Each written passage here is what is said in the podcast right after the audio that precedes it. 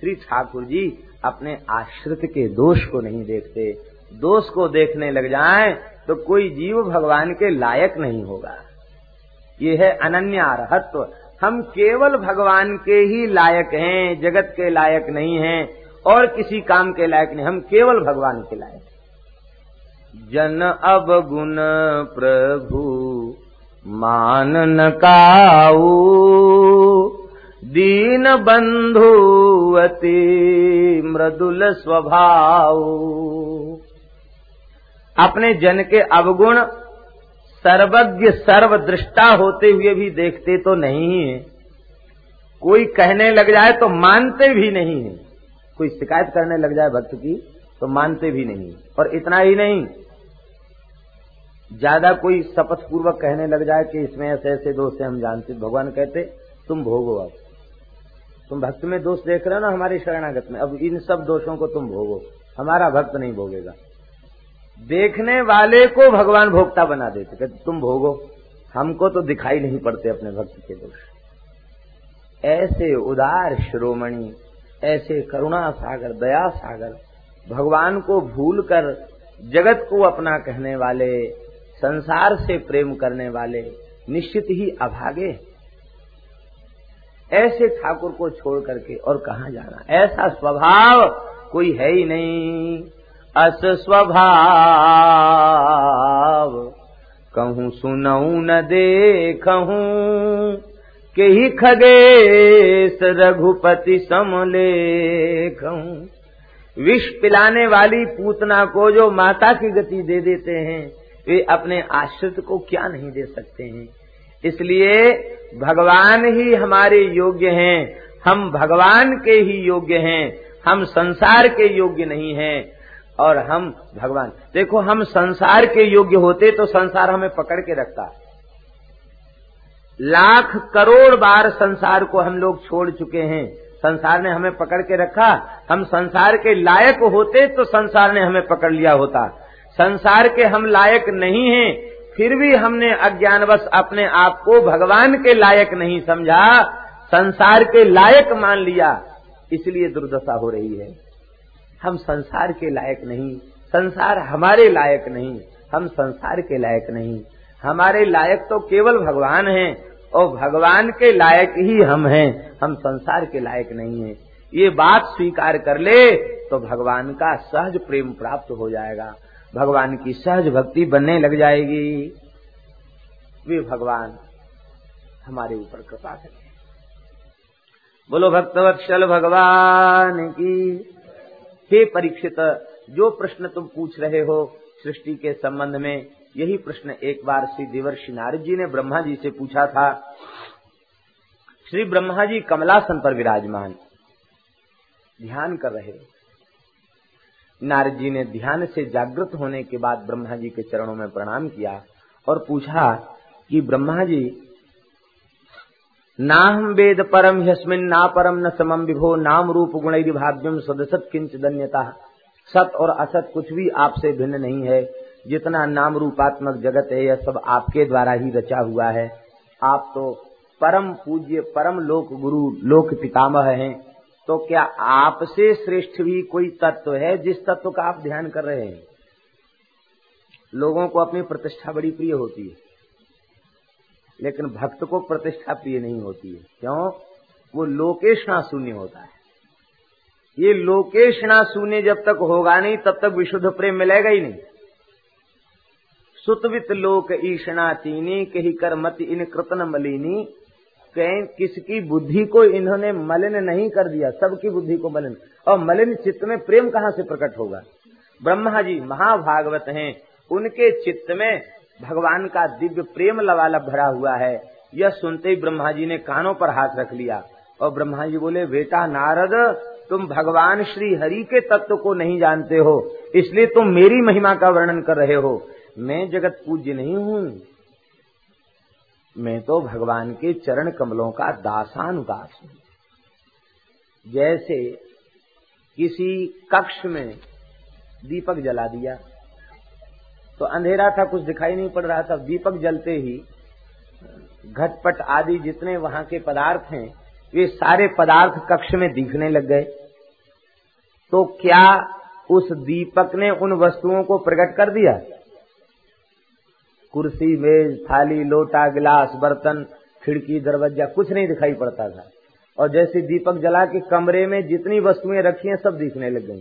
तो क्या दीपक ने उन वस्तुओं का निर्माण कर दिया? नहीं, दीपक नहीं था इसलिए नहीं दिखाई पड़ रहा था, दीपक के आते ही दिखाई देने लग गया। ऐसे ही हे नारद जी, ये जगत तो भगवान के संकल्प से बना बनाया है, स्वतः प्रकट है। भगवान हमको प्रकाशित करके और जगत का प्रकाश कर देते हैं। जैसे दीपक किसी वस्तु को बनाता नहीं, दीपक के प्रकट होते ही वस्तुएं दिखने लग जाती, ऐसी हमारे माध्यम से भगवान जगत को अभिव्यक्त करते हैं। वस्तुता में जगत को बनाने वाला नहीं। ये न स्वरोचिषा विश्वम रोचितम रोचयामि हम यथार्कोग्निर यथा सूर्यो यथर्क सोमो यथर्क्ष ग्रह तारकाः।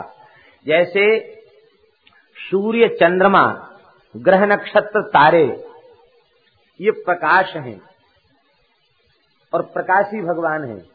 भगवान के प्रकाश से ही ये प्रकाशित हो रहे हैं और भगवान के प्रकाश से प्रकाशित होकर जगत को प्रकाशित करते हैं। ऐसे ही भगवान की शक्ति से शक्तिमान बनकर, प्रकाश से प्रकाशवान बनकर मैं जगत को प्रकाशित करता हूँ। मैं कोई नए ढंग से जगत को बनाने वाला नहीं हूँ। हे नारद जी बेटा, तस्मै नमो भगवते वासुदेवाय धीमहि यन्माया दुर्जया माम ब्रुवन्ति जगद्गुरुम्। उन भगवान वासुदेव के चरण कमलों का, श्री कृष्ण के चरण कमलों का हम ध्यान कर रहे हैं, जिन भगवान की माया में मोहित जीव मुझे ही जगत गुरु मान लेते हैं, जगत पूज्य मान लेते हैं। आज तो गुरुओं की नहीं, जगत गुरुओं की बाढ़ आ गई। ब्रह्मा जी वस्तुतः जगत पूज्य, जगत गुरु कहलाने के अधिकारी हैं, लेकिन उनके हृदय में कितना दैन्य है। वे कहते मैं जगत गुरु नहीं, मैं तो जगत गुरु श्री कृष्ण का दासानुदास हूँ, ये ब्रह्मा जी कह रहे हैं। लेकिन आज हम कलयुगी पाप परायण जीवों की ऐसी दुर्दशा हो गई कि अपने को दास नहीं मानते, गुरु से कम तो कोई अपने को मानता ही नहीं। शिष्य भी अपने को शिष्य नहीं मानता, वो भी गुरु मानता अपने को। आप लोग कहेंगे कैसे, हमारी समझ में नहीं आया। देखो, समझने आने में कोई ज्यादा कठिनाई नहीं है, केवल ध्यान देने की बात है। महापुरुषों के आश्रम में रहने वाले लोग ही कई बार कहते हैं महाराज को ऐसा नहीं करना चाहिए था, ऐसा करना चाहिए था। महाराज तो कुछ जानते नहीं है, तो इसका मतलब क्या हुआ? जानने वाला गुरु हुआ और न जानने वाला बेचारा शिष्य हुआ। पुत्र कहता है पिताजी को ज्ञान नहीं है, ये तो बेकार हैं। ये दशा जीव की होगी। धन्य है ब्रह्मा जी का भाव। ब्रह्मा जी कह रहे हैं कि मैं जगत गुरु नहीं, जगत गुरु तो श्री कृष्ण हैं और मैं जगत गुरु श्री कृष्ण का दासानुदास हूँ। उन भगवान की माया को नमस्कार है, जिन भगवान की माया में मोहित प्राणी माम ब्रुवंति जगत गुरु, मुझे जगत गुरु बोलने लग जाते हैं। मैं जगत गुरु नहीं, हम भगवान के दास हैं। इसी भाव से जीव परम कल्याण होगा। कबीर जी का एक दोहा है, कबीर जी कहते कबीरा साधु जगत गुरु। उसे बनने की जरूरत नहीं है। कबीरा साधु जगत गुरु कब? जब तजे जगत की आस। कबीरा साधु जगत गुरु जब तजे जगत की आस। और जो जग से आशा करे तो जगत गुरु वह दास। किसी से कुछ चाहिए तो भगत जी, लाला जी, सेठ जी हाथ पर जोड़ें, उसका चेला बनना पड़ेगा। और कुछ नहीं चाहिए तो अपने आप ही जगत गुरु। कबीरा साधु जगत गुरु जो तजे जगत की आस। गुरु शब्द का अर्थ है पूज्य, जगत पूज्य है। जो निरपेक्ष महात्मा हैं वे सारे संसार के द्वारा आदरणीय हैं, पूज्य हैं। वस्तुतः जगत में श्रेष्ठ, जगत पूज्य भगवान श्री हरि ही है। जगत गुरु तत्व श्री कृष्ण तत्व है, इसलिए हाड़ मांस के बने हुए पिंड शरीर को गुरु नहीं कहते। गुरु पद वाच्य अंतर्यामी रूप से विराजमान परमात्मा ही गुरु पद वाच्य है। गुरु माने शरीर नहीं, गुरु माने आत्मा, अर्थात परमात्मा श्री राम कृष्ण नारायण, यही गुरु शब्द का अर्थ है। वैष्णव ग्रंथों में ऐसा है। जब गुरु तत्व परमात्मा का स्वरूप है और अंतर्यामी को ही गुरु कहते हैं, तो अंतर्यामी तो सब जगह विराजमान है, फिर शरीर का सत्कार क्यों? वो ये है कि वस्तुतः गुरु रूप में भगवान हैं, अंतर्यामी रूप से भगवान ही गुरुत्व देने वाले हैं, वही परमात्मा ही सबके गुरु हैं। लेकिन उस आत्म चेतन तत्व ने शरीर को माध्यम बनाकर शिष्य को सदुपदेश दिया है, उसकी जिज्ञासा को सुना है, उसकी जिज्ञासा को शांत किया है। तो जिस शरीर को माध्यम बनाकर भगवान ने हमारे ऊपर कृपा करुणा की है, उस शरीर का भी हमें आदर करना चाहिए। गुरु का धर्म है क्या? शिष्य के संस्कारों की रक्षा करे। शिष्य का धर्म है गुरु के शरीर की रक्षा करे। गुरोह कायम रक्षे, काय की रक्षा करे। ये सब महापुरुष गुरुतुल्य ही है। इनके शरीरों को हमको ये नहीं सोचना चाहिए कि हम ज्यादा से ज्यादा लाभ ले लें, इतना परेशान कर दो कि बस वो रुग्ण हो जाएं, जल्दी उनके कोई शरीर में व्याधि आ जाए, ऐसा नहीं करना चाहिए। ये महापुरुष हैं, ये जब तक विराजमान धरती पर रहेंगे तब तक वे कुछ न बोलेंगे न कुछ कहेंगे, तो भी इनके शरीर से स्पर्श करके जो वायु बहेगी उससे भी जीवों का कल्याण होगा। इनके शरीर को छूकर जो वायु जीवों को लगेगी उस वायु से भी जीवों का कल्याण होगा। ऐसा विचार करके संतों का, महापुरुषों का सदा आदर करना चाहिए। और गुरु तत्व के रूप में भगवान ही है, यह समझना चाहिए। श्री वृंदावन बिहारी लाल की। देखो नारद, भगवान मायापति हैं। जब अनेक से एक होते हुए वह अनेक होने की इच्छा प्रकट करते हैं तो जगत के रूप में बदल जाते हैं। एक अकेले भगवान ही संसार बन गए। आज सवेरे श्रवण किया जा रहा था कि एक अकेले भगवान ही सारा जगत बन गए, सारा संसार बन गए। तो वह भगवान एक अकेले ही जगत के रूप में अभिव्यक्त हो जाते हैं। अपने स्वरूप में प्राप्त काल, कर्म और स्वभाव को भगवान स्वीकार कर लेते हैं। काल शक्ति से तीनों गुणों में क्षोभ उत्पन्न हो जाता है। स्वभाव उन्हें रूपांतरित करके महत् तत्व का जन्म दे देता है और उस महत् तत्व से त्रिविध प्रकार का अहंकार प्रकट होता है। वैकारिक, तामस और तेजस, इस त्रिविध प्रकार के अहंकार से 16 प्रकार के जो विकार हैं वह उत्पन्न हो जाते हैं। और इस प्रकार से इन पंचभूत और पंच ज्ञानेन्द्रिय, पंच कर्मेंद्रिय, पंच तन्मात्रा, ये सब इकट्ठे होकर के और इनके द्वारा ही यह पिंड शरीर और ये ब्रह्मांड का निर्माण इन्हीं के द्वारा होता है। विराट स्वरूप की विभूतियों का विस्तार पूर्वक वर्णन किया है।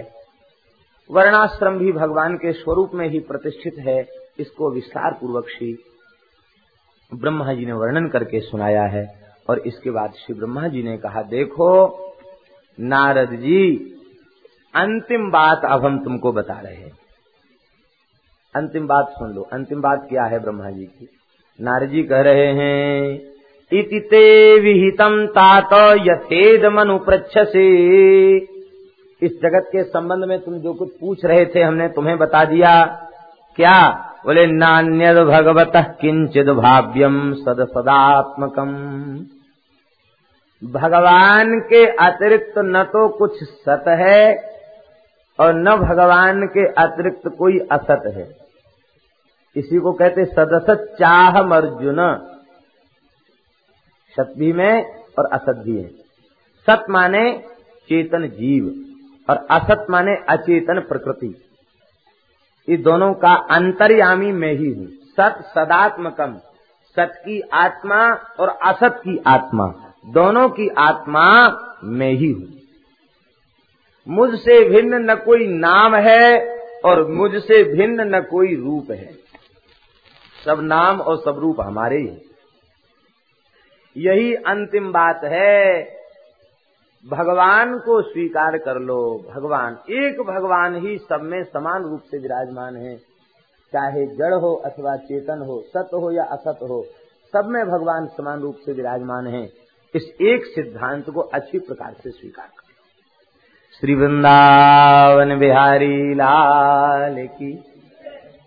सारे दोष पाप मिट जाएंगे, ये बात हम लोगों की समझ में आ जाए तो, क्योंकि जब भगवान का अनुभव हम नहीं करते कि इसके भीतर भी भगवान है, तभी हम छल करते हैं, तभी कपट करते हैं, तभी पाखंड करते हैं, तभी दंभ करते हैं, तभी किसी से झूठ बोलते हैं। ये समझ में आ जाए कि सामने जो खड़ा है वो परमात्मा है, तो फिर संकट रह जाएगा।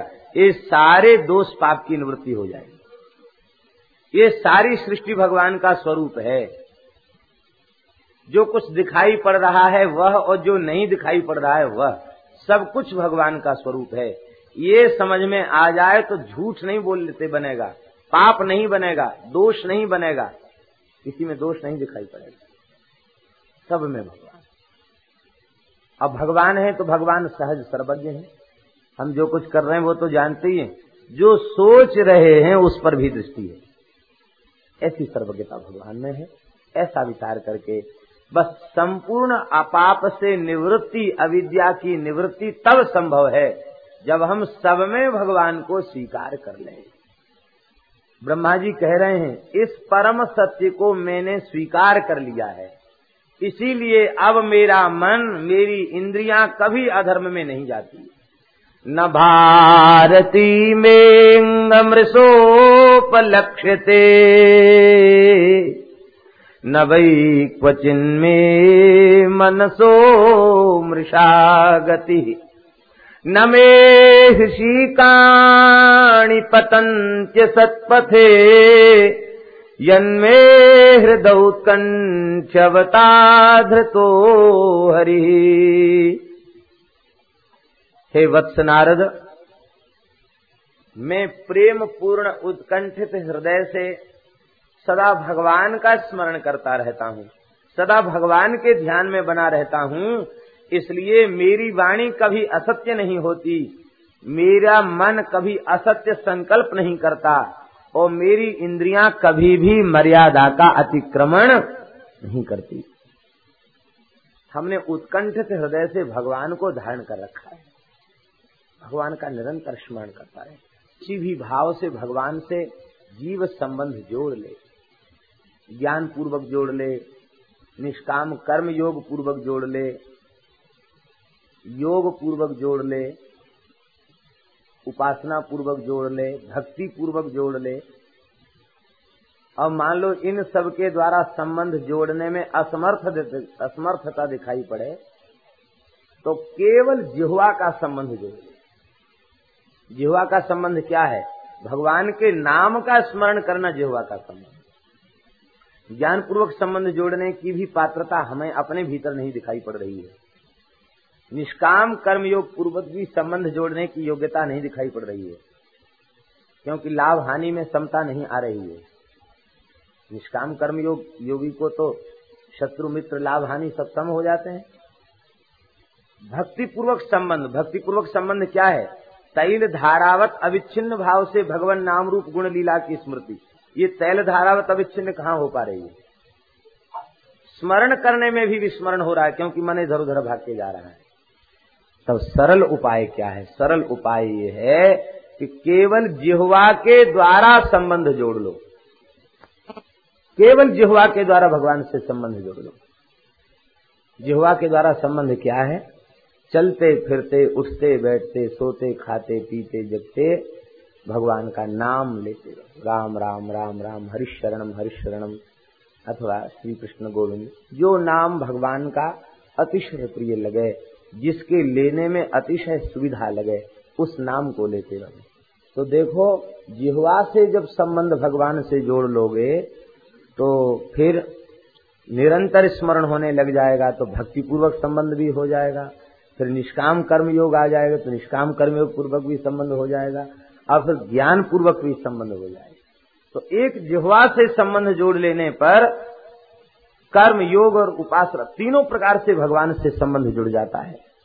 इसलिए जिह्वा से भगवान से संबंध जोड़ लो, कान से भगवान का संबंध जोड़, कान से कथा सुनाए भगवान का संबंध है, जिह्वा से संबंध जोड़ लो, आंख से भगवान के मंदिरों में जाकर दर्शन करने, आंख से संबंध जोड़ लो, अपनी इंद्रियों से ही भगवान से संबंध जोड़ लो, इंद्रियों से भगवान का अनुभव करो।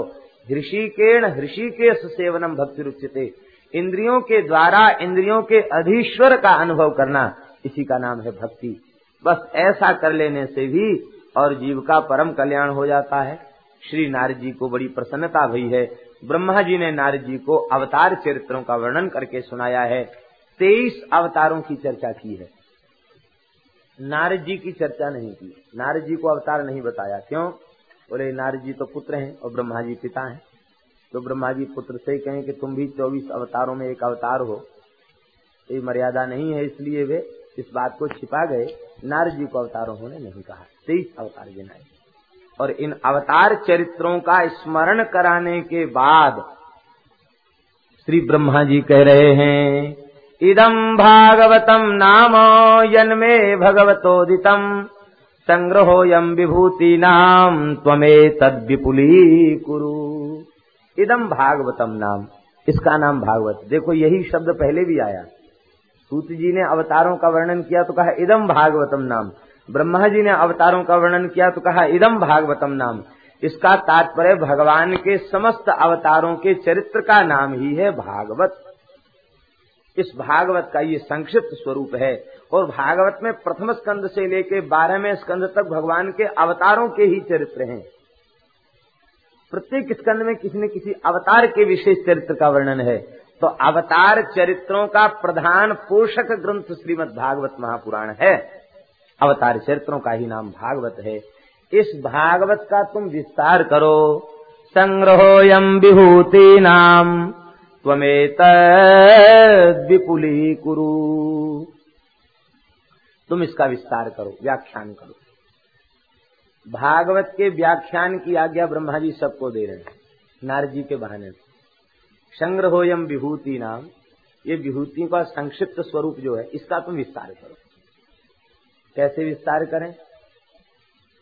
व्याख्यान का आदेश दिया जा रहा है, लेकिन किस पद्धति से भगवत चरित्र को कहना चाहिए उसकी पद्धति ब्रह्मा जी बता रहे हैं।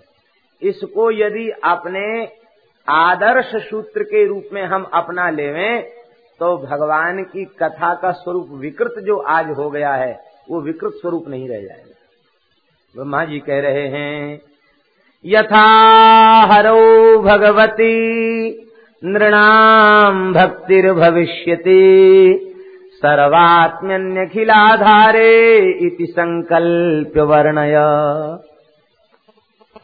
हे नारद जी, पहले एक संकल्प ले लो तब भागवत का वर्णन करो। कौन सा संकल्प ले लो?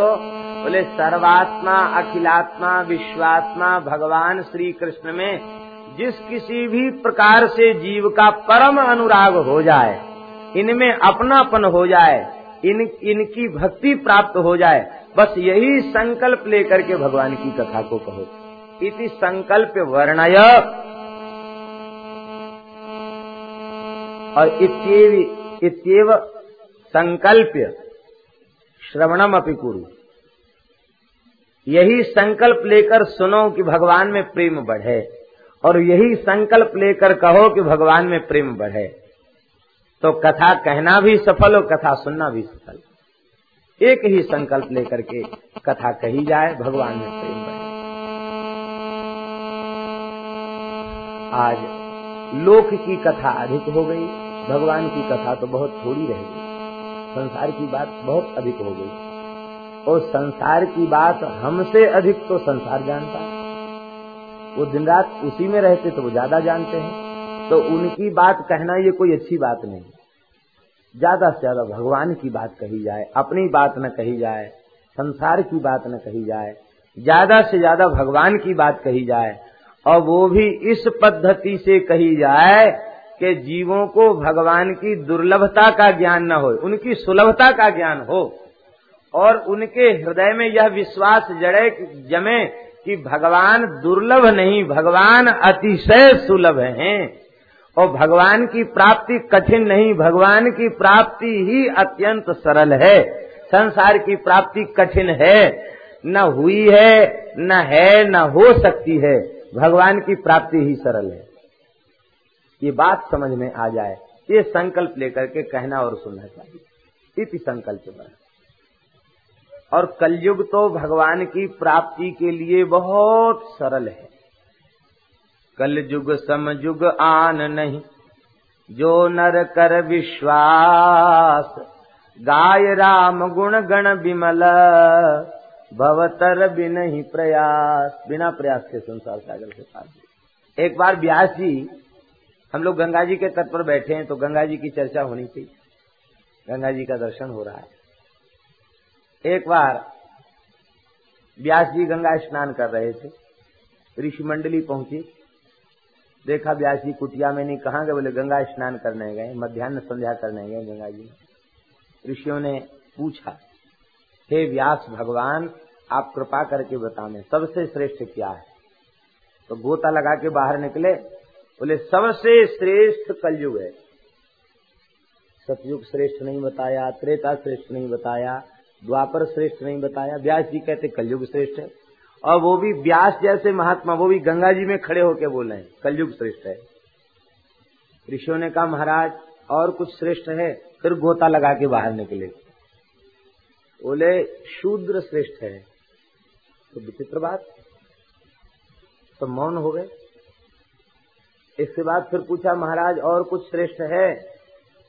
तो आपने तीसरा गोता लगाने के बाद खड़े हुए और बोले स्त्री श्रेष्ठ है।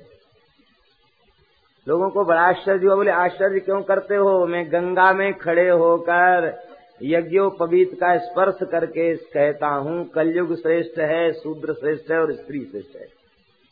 महाराज कैसे श्रेष्ठ है आप कृपा करके बताने? बोले कलयुग तो इसलिए श्रेष्ठ है कि यत् फलम नास्ति तपसा न योगेन समाधिना, तत्फलम लभते सम्यक कलौ केशव कीर्तना।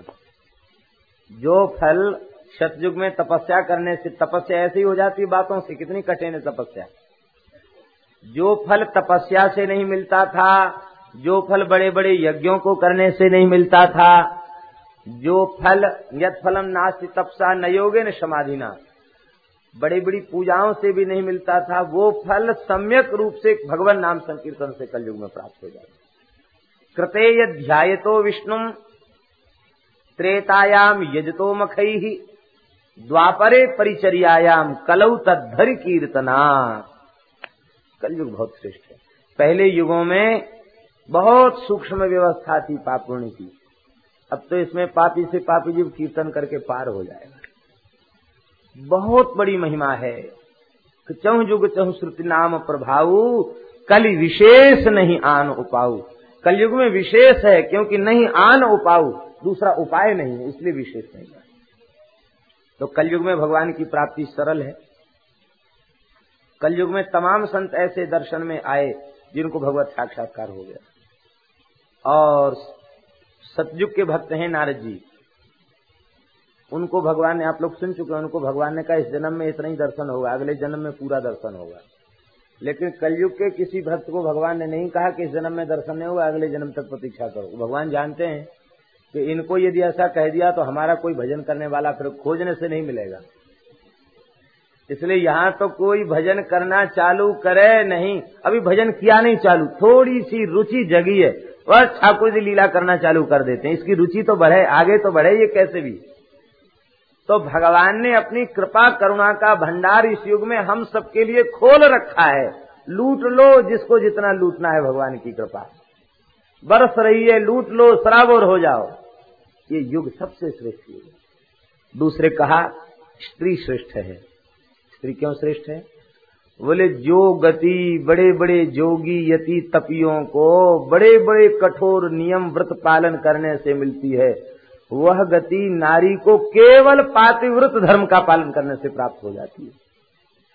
उसको न अग्नि की सेवा, न गुरु की सेवा, न उसे वेदों का स्वाध्याय, कोई क्रिया नहीं, केवल बस पति में भगवान का भाव रखे, ये भगवान के प्रतीक हैं ऐसा मानकर पूजा करे, बस हो गया उसका काम। और इतनी व्यवस्था, लोग कहते हैं कि सनातन धर्म में स्त्रियों को के साथ भेदभाव किया गया, जो ऐसा कहते हैं उन्हें सनातन धर्म का ज्ञान नहीं है।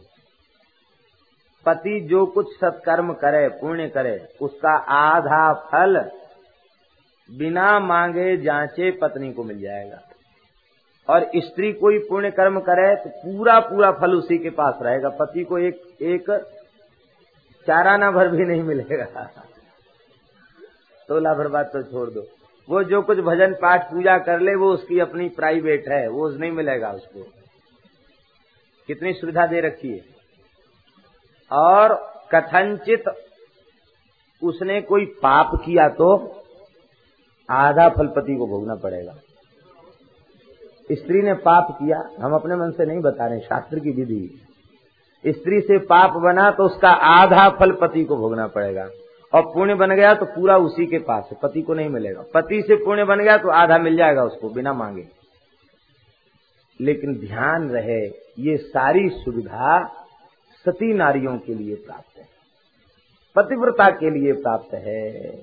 जो पतिव्रता नहीं है उनको ये सुविधा प्राप्त नहीं है, क्योंकि पातिव्रत का पालन बहुत कठिन है। ये चढ़ी हैं पतिव्रत असी धारा, ये असी धारा है, खाने की धार है, तलवार की धार है। अपने मन के ऊपर परिपूर्ण नियंत्रण, मन पति को छोड़कर कहीं न जाए। नारी श्रेष्ठ है, शूद्र श्रेष्ठ है। बोले बड़े बड़े ब्राह्मणों को, यतियों को जो फल अपने कठोर धर्म के अनुष्ठान से प्राप्त होगा, वह फल शूद्र को केवल परिचर्या से, सेवा से प्राप्त होगा। विजाति की शुश्रूषा करे, सेवा करे, निष्काम भाव से सेवा करे। सेवा, भागवत में नारद जी ने यहाँ तक कहा है कि शूद्र का धर्म सेवा है। और सेवा धर्म कहने के बाद नारद जी कह रहे हैं यया तुष्यत्यधोक्षजा, इस सेवा धर्म से ही भगवान प्रसन्न होते हैं। इसलिए वैष्णव अपने को सेवक कहते हैं, दास कहते हैं। दास भाव से भगवान प्रसन्न होते हैं। शूद्र का कल्याण बहुत जल्दी हो जाता है। शूद्र यदि भगवान के भजन में प्रवृत्त हो जाए तो उसका कल्याण शीघ्रातिशीघ्र होगा। लेकिन शर्त ये है हरिशरणम, ध्यान दें, अपनी तरफ ध्यान रखें। शर्त ये है कि वह ब्राह्मण का तिरस्कार न करे, साधु का तिरस्कार न करे, कि हम श्रेष्ठ हैं तो अब हम सबको ठुकरामें, सबका तिरस्कार करें, और अब तो हम भक्ति करने लग गए, अब हम सबसे ऊंचे हो गए। ऐसा यदि वो करता है तो ते विप्रन संग पांव पुजावें, उभय लोक निज हाथ न सावें, दोनों लोग हाथ से चले जाएंगे। रैदास जी कितने उच्च कोटि के भक्त हैं, सिद्ध कोटि के भक्त हैं रैदास जी। लेकिन रैदास जी अपने को कभी श्रेष्ठ नहीं कहते अपनी वाणी में। कितने पदों में तो रैदास जी ने कहा कह रैदास चमारा। रैदास भी तो कह सकते थे, लेकिन नहीं, वे इतने दैन्य उनके भीतर, कह रैदास चमारा। और कई पदों में तो रैदास जी ने कहा है कि हे नाथ, हमारा परिचय आप जानते हैं, हम कौन है। रैदास जी कहते ढला ढोर ढोवंता, ढला ढोर ढोवंता, ढले हुए ढोरों को, पशुओं को ढोने वाला हूं मैं। लेकिन फिर भी हे जान राय रामचंद्र, आप पतित पावन हैं। बस पतित पावन आपका नाम सुन करके ही मैं आपकी शरण में आया हूं। आप पतित पावन हैं। पतित पावन नाम आज सांच कीजिए, रैदास जी का पद है। पतित पावन नाम आज सांच कीजिए। जिसके हृदय में दैन्य है उसके हृदय में भक्ति है। तो शूद्र को भगवान की कृपा से सहज दैन्य प्राप्त है। हम बहुत छोटे आदमी हैं, बस इतने बात से ही भगवान रीझ जाते हैं। श्री वृंदावन बिहारी लाल की जय। भगवान की कृपा से हम सबको खूब कल्याण का अवसर प्राप्त है। ब्रह्मा जी को, सुखदेव जी कहते हैं कि ब्रह्मा जी को भगवान ने तप का उपदेश दिया। तप तप बुद्ध बुद्ध के रूप में प्रकट हुआ। ब्रह्मा जी तप में लग गए। ब्रह्मा जी का तप ज्ञानमय तप है। दिव्य 100 वर्ष तक तप करने के बाद श्री ब्रह्मा जी को भगवान के दिव्य लोक का दर्शन ध्यान में हुआ। समाधि में भगवान के दिव्य धाम का दर्शन हुआ। और भगवान का दर्शन करके श्री ब्रह्मा जी अतिशय प्रसन्न हो गए हैं। और प्रसन्न होकर के श्री ब्रह्मा जी महाराज ने भगवान की स्तुति की है। भगवान ब्रह्मा जी की स्तुति से प्रसन्न भये हैं और भगवान ने ब्रह्मा जी को ज्ञान का उपदेश दिया है, जिस ज्ञान का नाम है चतुश्लोकी भागवत। इस चतुश्लोकी भागवत का ब्रह्मा जी को भगवान ने उपदेश दिया है। श्री भगवान उवाच ज्ञानम परम गुह्यम मे यद विज्ञान समन्वितम सरहस्यम तदंगं च गृहाण गदितम मया यावानहम यथा भावो यद्रूप गुणकर्मकः तथैव तत्व विज्ञानम अस्तु ते मदनुग्रहात्। हे ब्रह्मा जी, परम गोपनीय गुह्य जो विज्ञान से युक्त ज्ञान है उसको सांगोपांग सरहस्य तुम अंगीकार करो, मैं तुम्हें दे रहा हूं, तुम स्वीकार करो। यावान अहम, मेरा जितना विस्तार है, मेरे जैसी महिमा है, मेरा जैसा रूप गुण कर्म लीलाएं हैं, उन सबका यथार्थ रूप में तुम्हें ज्ञान हो जाए। तथैव तत्व विज्ञानम अस्तु ते मत अनुग्रहात्, मेरी कृपा से मेरे स्वरूप का यथार्थ रूप में तुम्हें बोध हो जाए। देखिए, यहाँ ध्यान देने की एक बात है। क्या बात है ध्यान देने की? यहाँ बात यह है कि भगवान ब्रह्मा जी को उपदेश अभी नहीं दे रहे हैं, उपदेश देने के पूर्व संकल्प कर रहे हैं और आशीर्वाद दे रहे हैं।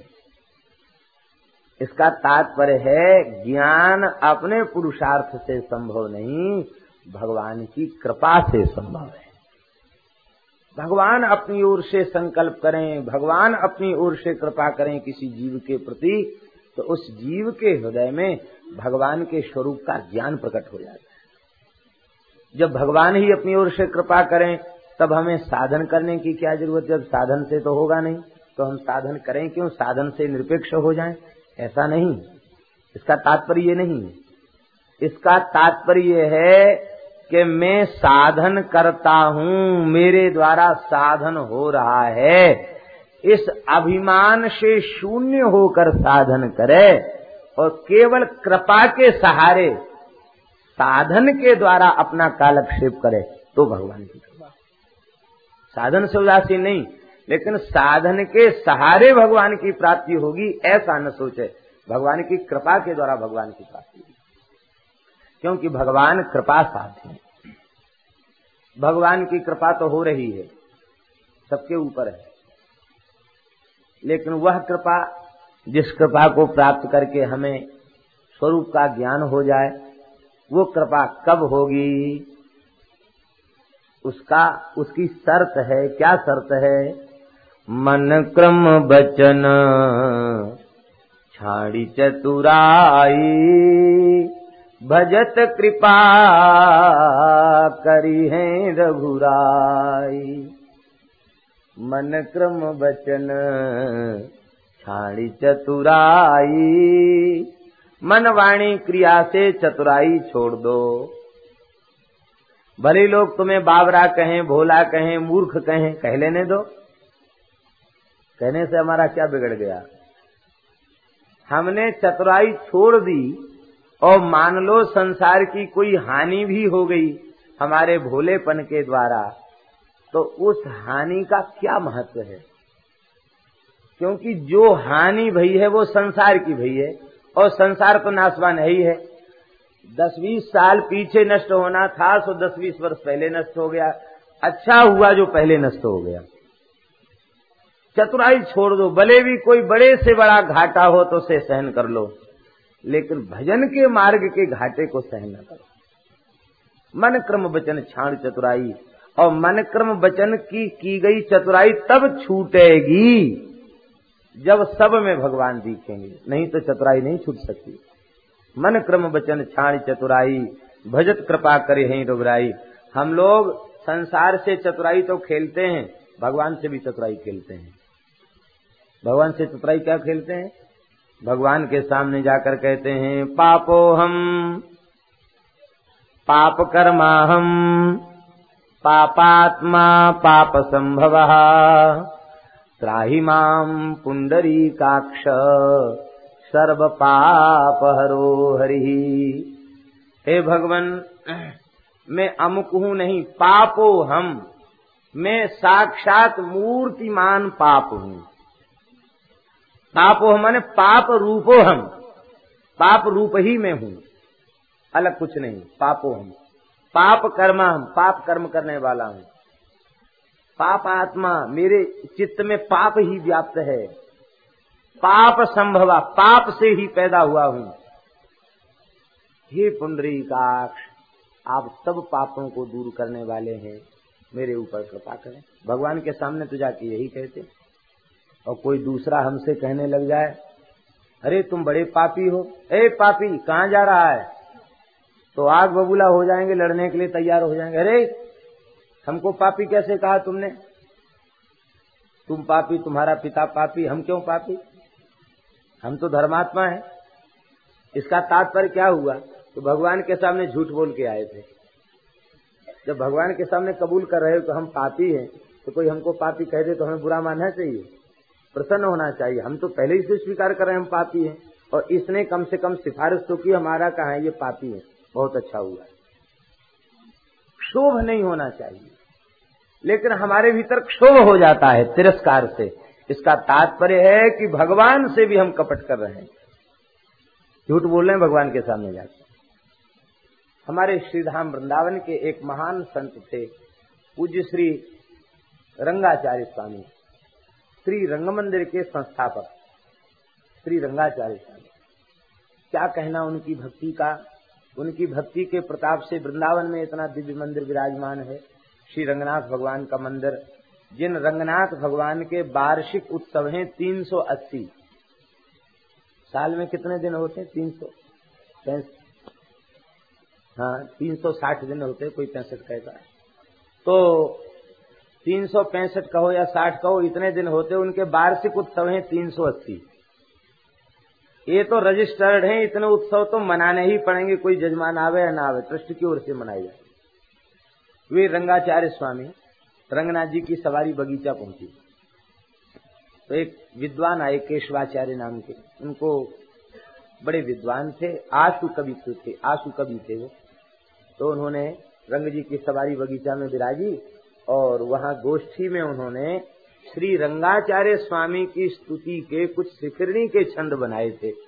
तो आप ऐसे हैं, आप ऐसे हैं, आप ऐसे हैं कहने लग गए, तो वे तुरंत उठकर वहां से खड़े हो गए और भगवान की सेवा में लग गए। किसी विद्वान का तिरस्कार हो तो उसको कितना कष्ट होता है, तो विद्वान पुरुष ही जानते हैं।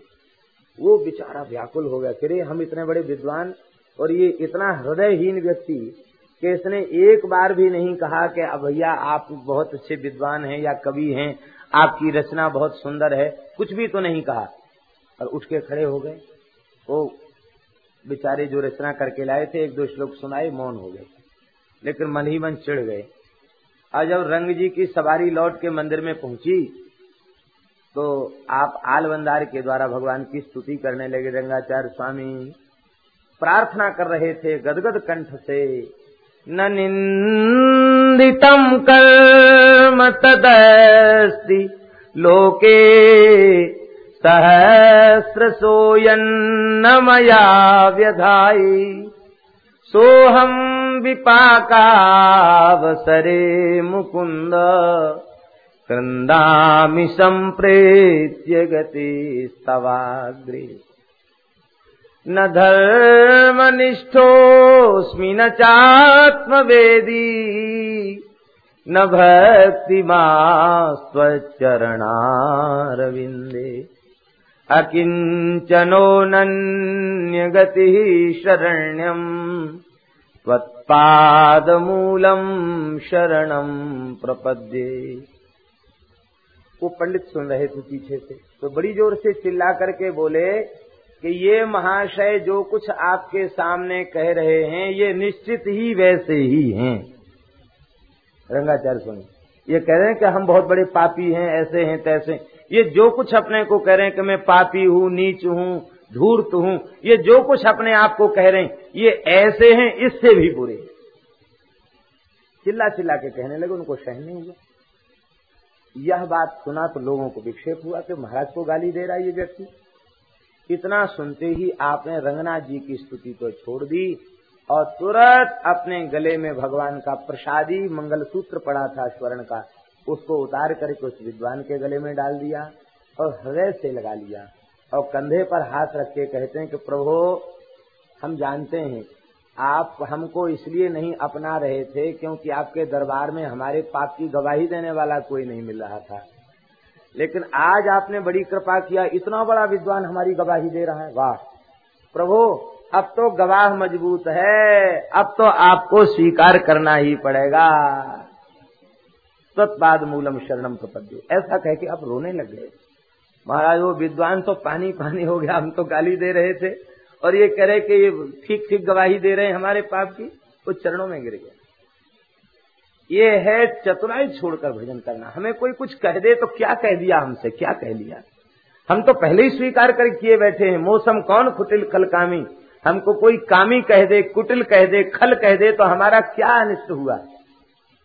हम लोग भगवान के समक्ष बैठ करके भी ईमानदारी से स्वीकार नहीं करते हैं। दीनता भरी जो बातें कहते हैं वो भी बहकाने वाली बातें करते।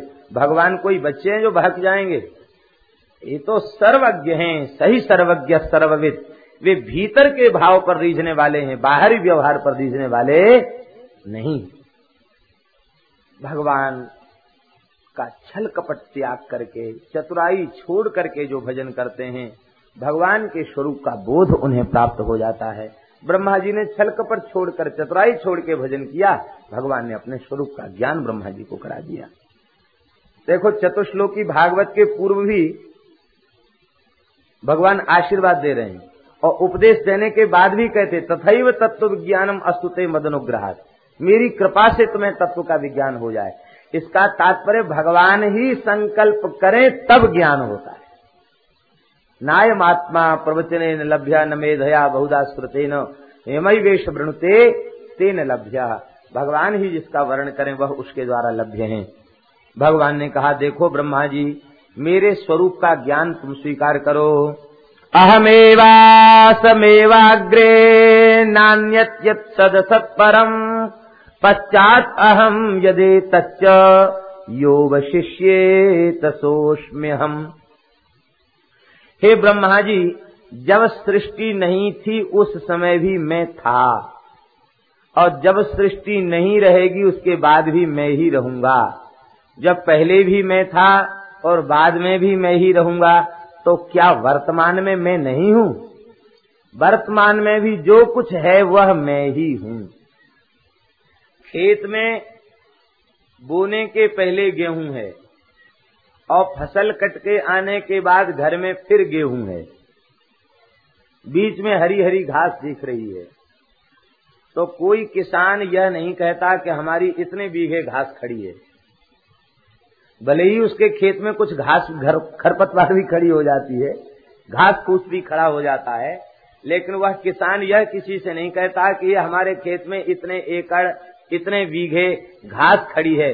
यही कहता है कि इतने एकड़ में गेहूं बोया गया है, इतना गेहूं खड़ा है। ऐसे ही वो भले ही उसमें गेहूं नहीं दिख रहा है, दिख घास रही है, हरी हरी घास दिख रही है, लेकिन हरी हरी घास दिखने पर भी वह गेहूं है, क्योंकि पहले भी गेहूं था और बाद में भी गेहूं ही रहेगा, इसलिए आज भी वह गेहूं ही है, उसे घास नहीं कहा जा सकता।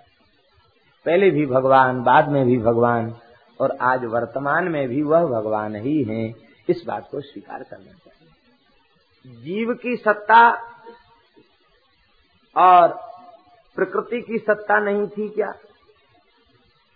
हमारा वैष्णव सिद्धांत तो कहता है कि तीनों की सत्ता नित्य है, चेतन जीव, अचेतन प्रकृति और चेतन अचेतन से विशिष्ट परमात्मा है। चिद चिद विशिष्ट ब्रह्म है। चित माने चेतन जीव, अचित माने अचेतन प्रकृति, इन दोनों से विशिष्ट परमात्मा है। आप लोग कहेंगे जब ऐसी बात है तो श्लोक में तो प्रत्यक्ष कह रहे हैं कि पहले केवल मैं ही मैं था, न सूक्ष्म जीव था, न स्थूल प्रकृति थी, और जब नहीं कुछ रह जाएगा तो भी सूक्ष्म जीव और स्थूल प्रकृति नहीं दिखाई पड़ेगी, लेकिन मैं उस समय दिखाई पड़ूंगा। तो ऐसा क्यों कहा गया? इसका तात्पर्य है कि सूक्ष्म जीव भी था, स्थूल प्रकृति भी थी, लेकिन वह भगवान में ही अंतर्भूत थी। इतने सूक्ष्म थे वे कि उनका अलग से विभाग नहीं किया जा सकता था, इसलिए कहा गया कि केवल मैं ही मैं था, मेरे अतिरिक्त कोई दूसरा तत्व नहीं था। और नहीं था तो आया कहाँ से? जीव था ही नहीं तो आया कहाँ से? प्रकृति थी ही नहीं तो आई कहाँ से? इसका मतलब भगवान में ये है। और इतना ही नहीं, महाप्रलय काल में सारे जीव भगवान में लीन हो जाते हैं और जब पुनः सृष्टि होती है तो सब अपने अपने कर्म संस्कार को लेकर फिर आ जाते हैं। जिसके जैसे कर्म है, कोई ब्राह्मण बना, कोई क्षत्रिय बना, कोई वैश्य बना, कोई शूद्र बना, कोई स्त्री बना, कोई पुरुष बना, कोई कीट बना, कोई पतंग बना, कोई पशु बना, कोई पक्षी बना। इसका तात्पर्य है कि वे सब जीव अपने अपने संस्कारों को लेकर के भी वहीं विद्यमान थे और पुनः अपने अपने संस्कारों को लेकर के ही आए हैं और फिर उनको वहीं जाकर पहुंचना है। ये संस्कार कब तक नहीं मिटेंगे? वे तब तक नहीं मिटेंगे जब तक वह यह स्वीकार न करे कि मैं भगवान का हूं। तब तक महाप्रलय होने के पश्चात भी वे अशुभ शुभाशुभ संस्कार समाप्त होंगे नहीं, सृष्टि के चक्र में पड़ा ही रहना पड़ेगा। और देखो, भगवान महाप्रलय काल में शेष पर्यंक पर शयन करते हैं, ऐसा पुराणों में लिखा है। ये कारण वो जल में शयन करते हैं। किसका आश्रय लेकर के? योग निद्रा का आश्रय लेकर शयन करते हैं। और साक्षात प्रकृति के अधिष्ठात्री परा प्रकृति जो भगवती लक्ष्मी है, वे उनके पाद का संवाहन करती हैं। और किसके ऊपर सोते हैं? शेष पर्यंक के ऊपर सोते। शेष माने बचा हुआ। बचा हुआ कौन है? अंश जीव। तो जीव शेष जी हैं और मूल प्रकृति लक्ष्मी है और श्रीमन नारायण है। तीनों एक साथ हैं कि नहीं? इन तीन का अभाव होता नहीं है। यही वैष्णव सिद्धांत है। चित अचित जीव और अचित अचेतन प्रकृति, इन दोनों से विशिष्ट परमात्मा है। तब आप लोग कहेंगे कि जीवगत और प्रकृतिगत दोष परमात्मा में व्याप्त होने चाहिए। क्यों व्याप्त नहीं होते? कहते इसलिए व्याप्त नहीं होते कि जैसे शरीरगत दोष शरीरी आत्मा में व्याप्त नहीं होते, ऐसे ही यह चित और अचित दोनों भगवान के शरीर हैं और परमात्मा शरीरी है, इसलिए जीवगत दोष और प्रकृतिगत दोष परमात्मा में व्याप्त होते नहीं। आप लोग कहेंगे कि शरीर तो नाशवान है, आत्मा नित्य है। शरीर तो नाशवान है, उत्पन्न हुआ है तो नष्ट होगा। अरे भाई, हमारा शरीर उत्पन्न हुआ है और नष्ट होगा। भगवान का शरीर ना उत्पन्न हुआ है ना नष्ट होने वाला है। चिदानंदमय देह तुम्हारी। भगवान तो सच्चिदानंद घन है ना। हम जैसा शरीर थोड़े ही उत्पन्न होकर नष्ट हो जाने वाले। वे तो नित्य किशोर हैं, नित्य अजन्मा हैं। जन्म की लीला तो व्यवहार की लीला है, इसलिए मेरे नित्य किशोर अजन्मा, नित्य किशोर अजन्मा है। इसका मतलब जन्म की लीला तो अवतार काल की लीला है। वे नित्य किशोर हैं, उनका नित्य विहार है, उनकी नित्य लीला है। वे नित्य ही अजन्मा हैं, क्योंकि उनका शरीर हम लोगों जैसा शरीर नहीं है। सच्चिदानंद रूपाय विश्वोत्पत्त्यादि हेतवे तापत्रय विनाशाय श्री कृष्णाय वयं नमः। ऐसे भगवान है। इसलिए चित चेतन जीव और अचित अचेतन प्रकृति, ये दोनों भगवान के शरीर हैं और भगवान शरीरी हैं। भगवान का शरीर अनित्य शरीर नहीं है, नित्य स्वरूप भगवान का है। इसलिए भगवान में प्रकृति भी नित्य है और भगवान में जीव भी। ऋतेर्थम यत् प्रतीयेत न प्रतीयेत चात्मनि तद विद्यादात्मनो मायाम यथा भासो यथा तमः। इस श्लोक में, पहले श्लोक में भगवान ने अपना स्वरूप बताया। ध्यान दें, पहले श्लोक में भगवान ने अपना स्वरूप बताया और दूसरे श्लोक में भगवान ने माया का स्वरूप बताया। माया क्या है? कहते देखो, वस्तुतः मेरे अतिरिक्त कोई तत्व है नहीं, क्योंकि चेतन का अंतर्यामी भी मैं और अचेतन के भीतर भी विराजमान मैं। चेतन जीव और अचेतन प्रकृति ये भी मुझसे भिन्न नहीं है। मैं चेतन जीव का अंतर्यामी भी हूँ और मैं अचेतन प्रकृति का भी अंतर्यामी हूँ। मैं दोनों का अंतर्यामी हूँ। दोनों मेरे द्वारा नियाम्य हैं और मैं दोनों का नियामक हूं। लेकिन नियाम्य का नियामक के संबंध को भुलाकर स्मरण करना, इसी का नाम है माया। प्रकृति और जीव का अनुभव करना और प्रकृति जीव के भीतर विराजमान परमात्मा का अनुभव न करना, इसी का नाम है माया। भगवान के संबंध के बिना जो अत्यंत तुच्छ है और जड़ है, उस प्रकृति को नित्य मान लेना, उस प्रकृति में आकर्षण हो जाना, उस प्रकृति का अनुभव करना, जीव का अनुभव करना और भगवान का अनुभव नहीं करना, इसी का नाम है माया। इसे मेरी माया समझना चाहिए। विद्यमान वस्तु का अनुभव न होना और अविद्यमान का अनुभव होना, इसी का नाम है माया। हे ब्रह्मा जी, सृष्टि के बड़े छोटे जितने स्वरूप हैं, शरीर हैं, यथा महांति भूतानि भूतेषु वचे श्वनु, बड़े छोटे जितने शरीर हैं, उच्च या छोटे जितने शरीर हैं, उन सबके भीतर मैं प्रविष्ट भी हूँ और अप्रविष्ट भी हूँ। इसका तात्पर्य क्या हुआ? बोले इसका तात्पर्य ये हुआ कि कार्य और कारण दो हैं। कार्य और कारण दो हैं। कार्य जगत है, जीव और प्रकृति ये दोनों कार्य हैं और भगवान इनके परम कारण हैं। तो कार्य रूप में भी परमात्मा है और कारण के रूप में भी परमात्मा है। भगवान इस जगत के प्रति अभिन्न निमित्तोपादान कारण है। निमित्त कारण और उपादान कारण दोनों भिन्न नहीं है, अभिन्न है। यद्यपि निमित्त और उपादान दोनों भिन्न भिन्न होते हैं, लेकिन जगत के प्रति भगवान निमित्त कारण भी है और उपादान कारण भी, अभिन्न कारण। पृथ्वी, जल, तेज, वायु, आकाश, इन 5 तत्वों के रूप में कौन है? परमात्मा ही तो है।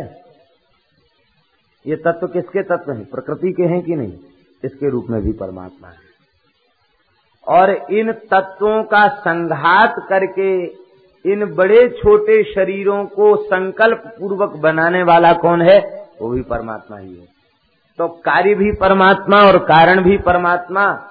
और इसके बाद भगवान उन 5 भूतों के रूप में पहले से विद्यमान है, इसलिए अप्रविष्ट हैं। 5 भूतों के रूप में पहले से विद्यमान है, इसलिए अप्रविष्ट हैं। और अंतर्यामी रूप से उनके भीतर प्रवेश करके नियमन कर रहे हैं, इसलिए प्रविष्ट हैं। मैं सबके बाहर भीतर विराजमान हूं। एतावदेव जिज्ञास्यम तत्व जिज्ञासुनात्मना, तत्व के जिज्ञासु को इस तत्व की ही जिज्ञासा करनी चाहिए। देखिए, यहाँ 1-2 श्लोकों में ब्रह्म का स्वरूप, 1 श्लोक में माया का स्वरूप और 1 श्लोक में जीव के स्वरूप का वर्णन है। आप ध्यान देंगे तो पता चल जाएगा। 1 श्लोक में जीव के स्वरूप का वर्णन है। जीव का स्वरूप क्या है? बोले जीव भगवान का अंश है और भगवान इसके अंतर्यामी हैं। और ये तो जीव का स्वरूप हुआ। जीव का कर्तव्य क्या है? बोले जीव का कर्तव्य क्या है कि वह अपने अंशी परमात्मा को जानने की इच्छा करे, यही जीव का कर्तव्य है।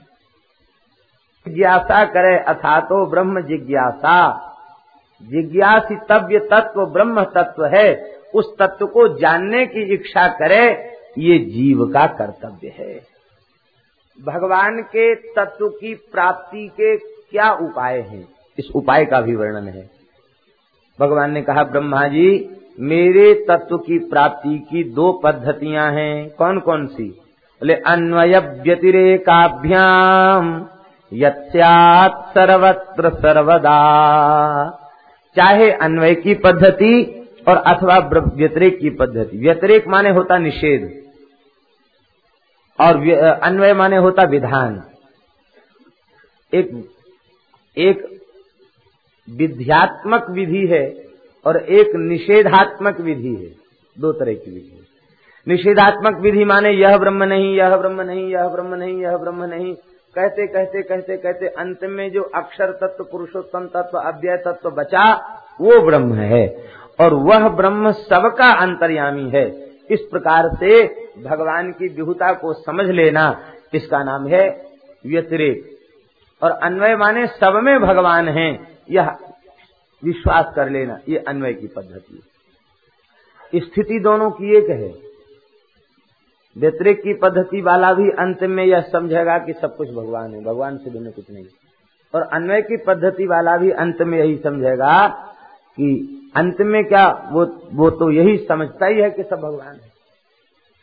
लाभ दोनों को एक होता है। व्यतिरिक्त जैसे अपने ऊपर ही विचार करने लगे, बोले जो दिखाई दे रहा क्या ये परमात्मा, ये शरीर दिखाई दे रहा ये परमात्मा है क्या, इतना लंबा चौड़ा? बोले नहीं, परमात्मा तो अक्रिय है, इसमें 6 प्रकार की क्रियाएं होती हैं, जायते वर्धते उपक्षीयते विपरिणमते आदि क्रियाएं शरीर की होती हैं। ए भगवान तो एक जैसे हैं, सदा सर्वज जो तेहू काल एक रस रही, शरीर तो एक रस रहता नहीं, शरीर परमात्मा नहीं हो सकता। तो क्या इंद्रियां परमात्मा? बोले नहीं, इंद्री भी परमात्मा नहीं, परमात्मा एक है, इंद्रियां 10 हैं, इसलिए इंद्रिय को भी परमात्मा नहीं कहा जा सकता। फिर कौन है परमात्मा? कहते इंद्रियों का अधिष्ठाता मन है, क्या मन परमात्मा? बोले नहीं, मन नहीं है, क्योंकि ईश्वर सर्वतंत्र स्वतंत्र है, वो मन बुद्धि के अधीन है, इसलिए मन भी परमात्मा नहीं। तब क्या बुद्धि परमात्मा है? बोले यदि बुद्धि परमात्मा होती तो आजकल के पढ़े लिखे बुद्धिमान लोगों ने तमाम चीजों के आविष्कार कर लिए, तो ऐसे ही परमात्मा नाम की किसी वस्तु का भी आविष्कार कर देते, अपनी बुद्धि के द्वारा किसी वस्तु का आविष्कार कर देते, यंत्र विशेष का, और वो महंगे सस्ते भाव से बाजार में अलग अलग कंपनियां बिकने लग जाती हैं कि ये हमारे, ये भगवान खरीद लो जिसको चाहिए। तो बुद्धि के बल पर परमात्मा का निर्माण संभव नहीं है, क्योंकि बुद्धि की भी वहां गति नहीं है। चित्त के ऊपर अहंकार और इनका सबका आश्रयभूत जीव, इन सबका आश्रयभूत जीव, तो क्या जीव परमात्मा? कहते नहीं, जीव की ईश समान, जीव तो अंश है। यद्यपि ये बात जरूर है कि समुद्र और समुद्र की तरंग में भेद नहीं है, कि समुद्र भी जल है और तरंग भी जल है, तो जलत्वेन समुद्र और समुद्र की तरंग में भेद नहीं है, लेकिन यह कहा जाता है कि समुद्र की तरंग का समुद्र कोई नहीं कहता। ये भाव हम नहीं दे रहे हैं, ये अद्वैत मार्ग के प्रतिष्ठापक आचार्य भगवान शंकराचार्य कह रहे हैं। सत्यपि भेदापगमे, ठीक है, ज्ञान के बल पर भेद का अपगम हो गया, लेकिन इतने के बाद भी समुद्र की तरंग होती है, तरंग का समुद्र नहीं होता। ऐसे ही भगवान समुद्र हैं और हम उसकी एक छोटी सी तरंग हैं, तो हम समुद्र कैसे हो सकते हैं? इसका तात्पर्य क्या हुआ कि हम अंशभूत जीव हैं और हमारे भीतर जो विद्यमान अंतर्यामी है वो ब्रह्म है। तो जीवांतर्यामी जो परमात्मा है वो ब्रह्म है, वो रामकृष्ण वासुदेव है। इस तत्व को इस प्रकार से घटाते घटाते समझना, इसको कहते व्यतिरिक्त की पद्धति। और जो हमारा अंतर्यामी है वही प्राणी मात्र का अंतर्यामी है, वही चराचर का अंतर्यामी है। जड़ चेतन जग जीव जत सकल राममय जान, बंदौ तिनके पद कमल सदा जोरि जुगपान, वो सब का अंतर्यामी है। इस भाव से अनुभव करना, यह व्यतिरिक्त की पद्धति।